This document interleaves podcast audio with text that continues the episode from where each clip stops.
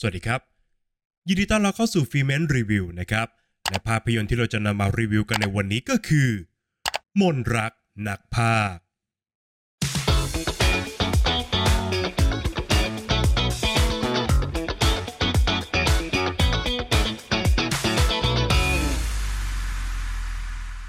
เรื่องราวของหน่วยเร่ขายยาที่ 18 ซึ่งเลี้ยงชีพด้วยการเดินทางฉาย และก็ภาคหนังกลางแปลงไปทั่วประเทศนะครับ พวกเขาต้องต่อสู้ดิ้นรน เมื่อนโยบายของบริษัทนั้นไม่ได้สอดคล้องกับความเปลี่ยนแปลงทางสังคมที่มันดำเนินไปครับ อีกทั้งยังต้องต่อกรกับคู่แข่งอย่างรถเล่ล้อมผ้า ที่มีทั้งรถที่ใหม่กว่า อุปกรณ์ที่ทันสมัยกว่า และทีมนักพากที่มากกว่าครับ หน่วยเร่ขายยาที่ 18 จึงต้องมุ่งมั่นพิสูจน์ความฝันของตัวเอง หล่อเลี้ยงมิตรภาพ และต่อเติมความหวัง โดยมีพระเอกอันดับหนึ่งอย่างมิตรชัยบัญชาเป็นแรงบันดาลใจ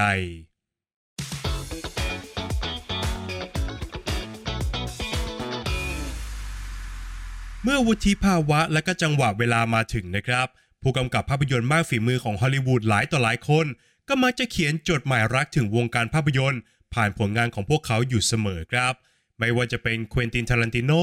กับผลงานอย่าง Once Upon a Time in Hollywood Martin Scorsese กับภาพยนตร์เรื่อง Hugo Damien Chazelle กับภาพยนตร์เรื่อง Babylon หรือกระทั่งภาพยนตร์สุดคลาสสิกอย่าง Cinema Paradiso จากการกำกับของ Giuseppe Tornatore ก็ตามครับ ปี 2023 ถึงคราวของผู้กำกับภาพยนตร์ลายครามอย่างพี่อุ๋ยนนทรีย์ นิมิบุตร ที่จะได้เขียนจดหมายรักของเขา ออกสู่สายตาของผู้ชมทั่วโลกแล้วครับ ซึ่งหากวัดจากปีพศ 2513 ซึ่งเป็นฉากหลังของภาพยนตร์เรื่องนี้แล้ว มันก็น่าจะเป็นยุคสมัยที่พี่อุ๋ยนนทรียังเป็นเด็กและก็ได้รับอิทธิพลจากภาพยนตร์ไทยมาอย่างเต็มที่นะครับ ก่อนที่มันจะหล่อหลอมเขาให้กลายมาเป็นผู้กำกับภาพยนตร์ชั้นแนวหน้าของเมืองไทยในที่สุดครับ สิ่งแรกที่ผมรู้สึกกังวลก่อนการรับชมก็คือ โดยส่วนตัวแล้วผมเกิดไม่ทันกับยุคสมัยที่ตัวหนังนำเสนอครับ แม้ว่าผมเนี่ยจะเคยผ่านประสบการณ์การดูหนังกลางแปลงมาบ้างนะครับ แต่ผมไม่เคยรับชมผลงานของคุณมิตรชัยบัญชามาก่อนเลย ซึ่งภาพยนตร์นั้นเลือกจะนำเสนอช่วงเวลาที่นักแสดงมากฝีมือรายนี้เนี่ยกำลังอยู่ในจุดสูงสุดของอาชีพครับ แต่ด้วยความที่มนรักนักพากสามารถนำพาผู้ชม ไปร่วมลำลึกถึงช่วงเวลาดังกล่าวได้อย่างแนบเนียน พร้อมกับทำให้ผู้ชม หลงรักมิตรชัยบัญชาในฐานะพระเอกอันดับหนึ่งของยุคสมัยได้สำเร็จนะครับ นอกจากนี้มิตรชัยบัญชาเนี่ยยังเป็นแกนกลางของภาพยนตร์ ทั้งในเชิงของตัวบุคคลที่สร้างอิทธิพลต่อยุคสมัย และก็มอบแรงบันดาลใจให้กับทุกตัวละครในเรื่อง รวมถึงยังเป็นแรงขับเคลื่อนสำคัญของภาพยนตร์ ในเชิงของนามธรรมอีกด้วยนะครับ ไม่เพียงเท่านั้นนะครับ ภาพยนตร์ยังถ่ายทอดวัฒนธรรมการพากหนังกลางแปลง ของหน่วยเร่ขายยาได้อย่างมีสีสันมากๆครับ จึงทำให้ความกังวลในช่วงแรกของผม ไม่เพียงแต่ไม่เป็นอุปสรรคต่อการรับชมเท่านั้นนะครับ แต่มันยังกลายเป็นข้อดี ที่ทำให้ผมเนี่ยได้รับชมภาพยนตร์อย่างเปิดหูเปิดตา และย้อนเวลากลับไปสัมผัสกับยุคสมัย รวมไปถึงวัฒนธรรม อันเป็นรากฐานของวงการภาพยนตร์ได้อย่างไหลลื่นลงตัวครับ ภาพรวมของมนรักนักพากคงจะบอกได้ว่ามันเป็นโรดมูฟวี่หรือภาพยนตร์ที่ว่าด้วยการเดินทางอันทำให้ตัวละครทุกคนในเรื่องนั้นเติบโตขึ้นครับ ภาพยนตร์ได้พาผู้ชมขึ้นเขาลงห้วยไปกับหน่วยเร่ขายยา บุกป่าฝ่าดงเพื่อไปมอบความบันเทิงให้กับชาวบ้านในหลายพื้นที่ ซึ่งแต่ละเหตุการณ์ที่เกิดขึ้นในเรื่อง ก็ได้ชวนให้ทุกตัวละครนั้นฉุกคิดถึงความฝัน และก็เส้นทางชีวิตของตัวพวกเขาเองครับ โดยสิ่งสำคัญของภาพยนตร์ก็คือ เคมีของตัวละครหลักทั้ง 4 คน ที่ถูกออกแบบมาอย่างลงตัวและก็แน่นแฝงกลมเกลี่ยวมากๆครับ ผู้ชมได้เห็นทั้งความใจเย็นและก็ความเป็นผู้นำของหัวหน้ามานิด ความอาวุโสและความซื่อของลุงหมาน ความห้าวและก็หยาบกร้านของเก่า และก็ความสดใสชวนฝันของเรืองแขนะครับ ด้วยเคมีที่ลงตัวกันอย่างไร้ที่ตินี้เอง จึงทำให้ผมเนี่ยรู้สึกเสียดายครับ เมื่อตัวหนังเลือกใช้บางช่วงบางตอนของภาพยนตร์ ไปกับความโรแมนติกปนรักสามเศร้าระหว่างตัวละครครับ เนื่องจากผมมองว่าประเด็นเรื่องมิตรภาพนั้น เป็นแก่นสารสำคัญที่ตัวหนังเนี่ยใช้ยึดเกาะและก็เดินตามอยู่แล้วนะครับ เมื่อมีเส้นเรื่องความรักปรากฏขึ้นมา จึงไม่ได้ส่งผลดีกับโจทย์ที่ภาพยนตร์ตั้งเอาไว้สักเท่าไหร่ครับ ภาพยนตร์มาพร้อมกับจังหวะการเล่าเรื่องที่แม่นยำแม้ว่าในบางช่วงนั้นเนื้อเรื่องของภาพยนตร์เนี่ยจะไม่ได้เดินหน้ามากเท่าไหร่นักนะครับ แต่ตัวหนังก็สามารถหาองค์ประกอบแวดล้อมอื่น ๆ มายึดผู้ชมให้อยู่กับเรื่องราวได้ครับ ไม่ว่าจะเป็น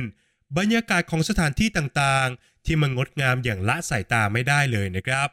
การแสดงของนักแสดงนำทุกคนที่ล้วนมีเสน่ห์ รวมไปถึงมุกตลกอันเกิดจากเคมีระหว่างตัวละครที่ยอดเยี่ยมนั่นเองครับ นอกจากนี้คำพูดที่ว่า จดหมายรักถึงหนังไทย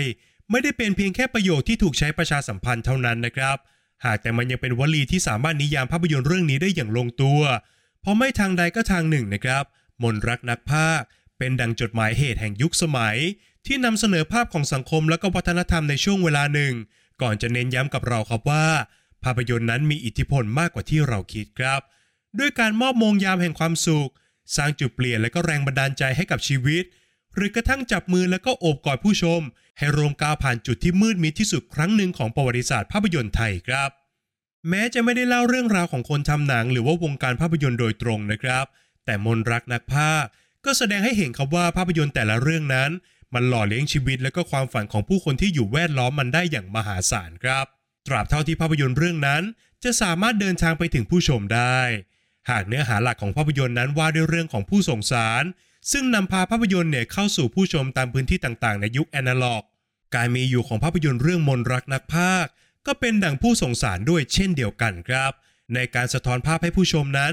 ยังคงมองเห็นคุณค่าของประวัติศาสตร์ภาพยนตร์ ในยุคสมัยที่ผู้ชม สามารถเข้าถึงคอนเทนต์ได้อย่างไม่มีที่สิ้นสุดแล้วครับ มาพร้อมกับงานสร้างที่ประณีตและก็ละเอียดละออทั้งงานด้านภาพ การจัดแสง การกำกับศิลป์ รวมไปถึงงานดนตรีประกอบ ที่ร่วมมือกันสร้างไทม์แมชชีนขึ้นมา เพื่อจะพาผู้ชมนั้นย้อนเวลากลับไปยังปีพศ 2513 เพื่อพาผู้ชมย้อนเวลากลับไปยังปีพศ 2513 ครับ ว่ากันตามตรงนะครับ ด้วยงานสร้างและก็เนื้อหาที่ตัวหนังต้องการนำเสนอ หากไม่ใช่ Netflix ผมก็เชื่อว่าไม่มีสตูดิโอไหนในประเทศไทย จะอนุมัติสร้างภาพยนตร์เรื่องนี้ออกมาอย่างแน่นอนครับ สุดท้ายนี้ผมรู้สึกโชคดีเหลือเกินนะครับ ที่ได้รับชมภาพยนตร์เรื่องมนรักนักภาคในโรงภาพยนตร์ครับ ทุกอย่างที่ปรากฏบนจอนั้นมันล้วนงดงาม เต็มเปี่ยมไปด้วยจิตวิญญาณ กลิ่นอายของความหลัง และการฉายภาพความทรงจำจากหน้าประวัติศาสตร์ อันเป็นมรดกที่ควรค่าแก่การถูกขับขาน เพื่อรำลึกถึงคุณค่า ความฝัน ความหวัง และก็มิตรภาพอันกลมเกลียวแนบแน่นครับ ซึ่งคงจะไม่ผิดนักนะครับ หากผมจะบอกว่า จดหมายรักฉบับนี้ของพี่อุ๋ยนนทรีนิมิบุตรอัดแน่นไปด้วยความรักและก็หวงแหนต่อวงการภาพยนตร์ไทย จนผู้ชมนั้นสามารถสัมผัสได้อย่างชัดเจนครับ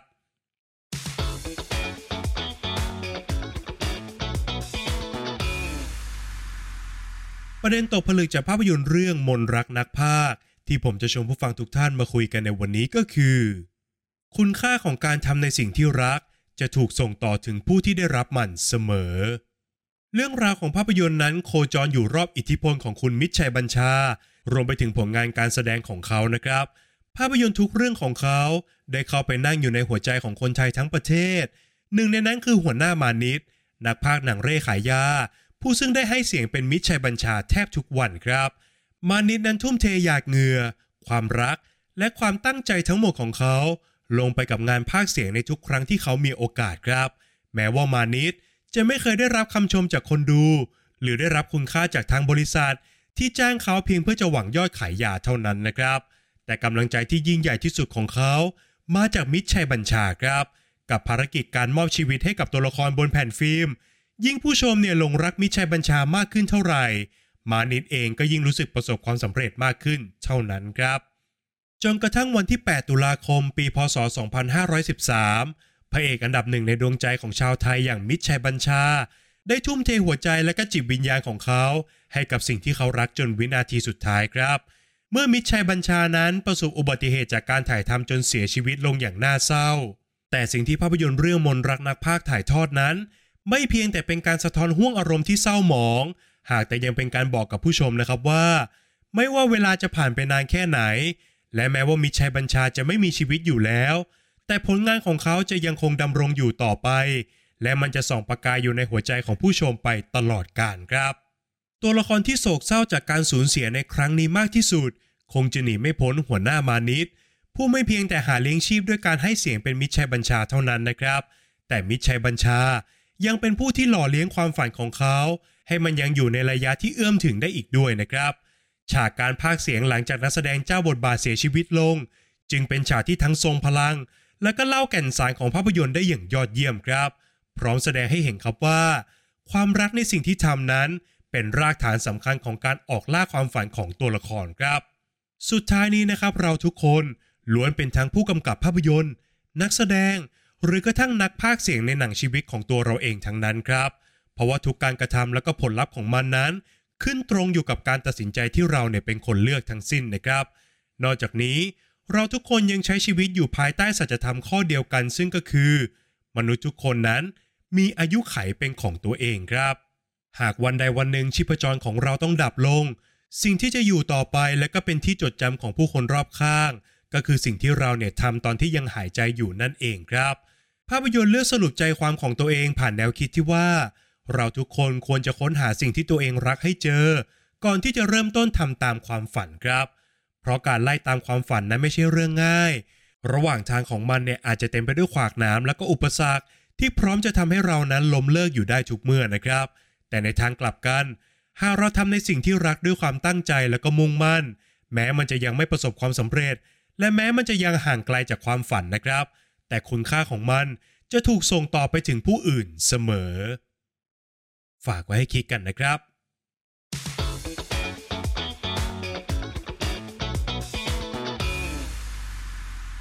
แล้วก็มาถึงช่วงการให้คะแนนของภาพยนตร์กันแล้วนะครับ ในส่วนของบทภาพยนตร์นั้นผมขอให้ไว้ที่ 7 คะแนนครับ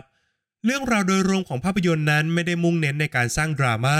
หรือการคาดคั้นอารมณ์อะไรมากมายนักนะครับ แต่จุดเด่นจริง ๆ ก็คือการพาผู้ชม ย้อนเวลากลับไปสัมผัสกับบรรยากาศแห่งยุคสมัย และการสร้างเคมีระหว่างตัวละครได้อย่างลงตัวครับ จนทำให้ผู้ชมนั้นร่วมลุ้นไปกับการเดินทางของพวกเขาได้จนตลอดรอดฝั่งครับ ในส่วนของงานสร้างนะครับ ผมขอให้ไว้ที่ 8 คะแนนครับ แม้จะเป็นหนังที่ไม่ได้มี CG หรือว่าฉากแอคชั่นอะไรมากมายนะครับ แต่ผมเชื่อครับว่าทุนสร้างของภาพยนตร์เนี่ยน่าจะสูงมากๆครับ เพราะว่าหนังนั้นพาผู้ชมขึ้นเหนือล่องใต้ในหลาย location ซึ่งแต่ละที่นั้นก็ล้วนสวยงามด้วยงานด้านภาพ แล้วก็การกำกับศิลป์ที่มันยอดเยี่ยมมากๆครับ ในส่วนของนักแสดงนะครับ ผมขอให้ไว้ที่ 8 คะแนนครับ มนรักนักภาค เป็นหนังอีกหนึ่งเรื่องนะครับที่มีทีมนักแสดงที่แข็งแรงมากๆ โดยส่วนตัวแล้วผมชอบความบ้านๆและก็ธรรมชาติของคุณสามารถพยักอรุณ ในบทของลุงหมานมากที่สุดครับ ทุกครั้งที่เขาเอ่ยปากพูดเนี่ยมันมอบความรู้สึกอบอุ่น และก็ผ่านร้อนผ่านหนาวมาอย่างโชคโชนครับ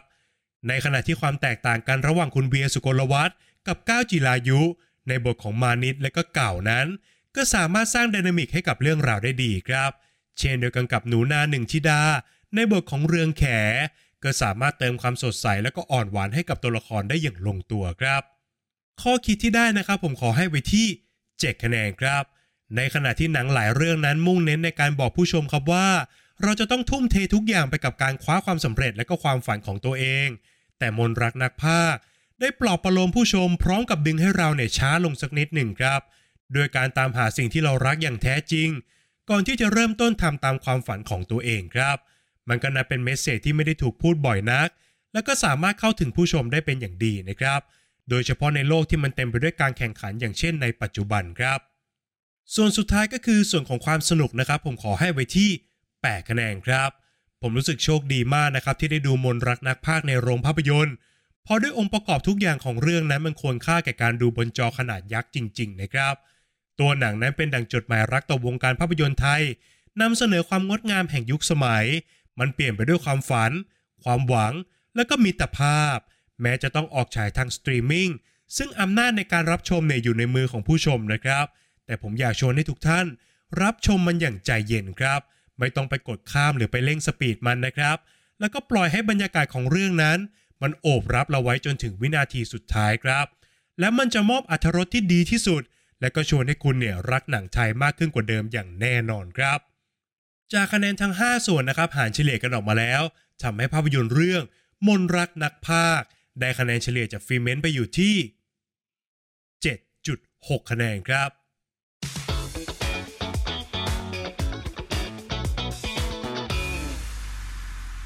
และนี่ก็คือทั้งหมดของฟิเมนรีวิวในวันนี้สำหรับภาพยนตร์เรื่องมนรักนักพากนะครับ ก่อนจากกันไปครับอย่าลืมกดไลค์ กด subscribe แล้วก็กระดิ่งแจ้งเตือนให้กับฟิเมนในทุกช่องทางด้วยนะครับ ไม่ว่าจะเป็น Facebook Apple Podcast Spotify YouTube Channel รวมไปถึง TikTok ด้วยนะครับ นอกจากนี้ทุกท่านยังสามารถเข้ามาพูดคุยกับ Filmment ได้ในกลุ่ม Open Chat ทางไลน์ครับ ทุกท่านสามารถ search คำว่า Filmment แล้วกด join กันเข้ามาได้เลยนะครับ และหากใครต้องการจะสนับสนุน Filmment นะครับ ทุกท่านสามารถกดปุ่ม Super Thanks บน YouTube ได้แล้วครับ หากใครชื่นชอบคลิปรีวิวของ Filmment อย่าลืมกดปุ่ม Super Thanks เป็นกำลังใจให้ผมด้วยนะครับ ใน EP หน้า Filmment จะนำเสนอ content อะไรนั้นต้องขอให้ติดตามกันด้วยนะครับสำหรับวันนี้ฟิเมนขอลาไปก่อน สวัสดีครับ ใหม่ มนรักนักภาค ภาพยนตร์จาก Netflix พบกับพวกเขาทั้ง 4 คนกับขีดสุดการภาคแบบเหนือจินตนาการ พร้อมท้าทายศัตรูตัวฉกาจรถเล่ล้อมผ้า พบกับมิตรภาพ ความฝันและการภาค จัดเต็มทุกอัธรสติดตามเรื่องราวของพวกเขาได้ในใหม่ มนรักนักภาค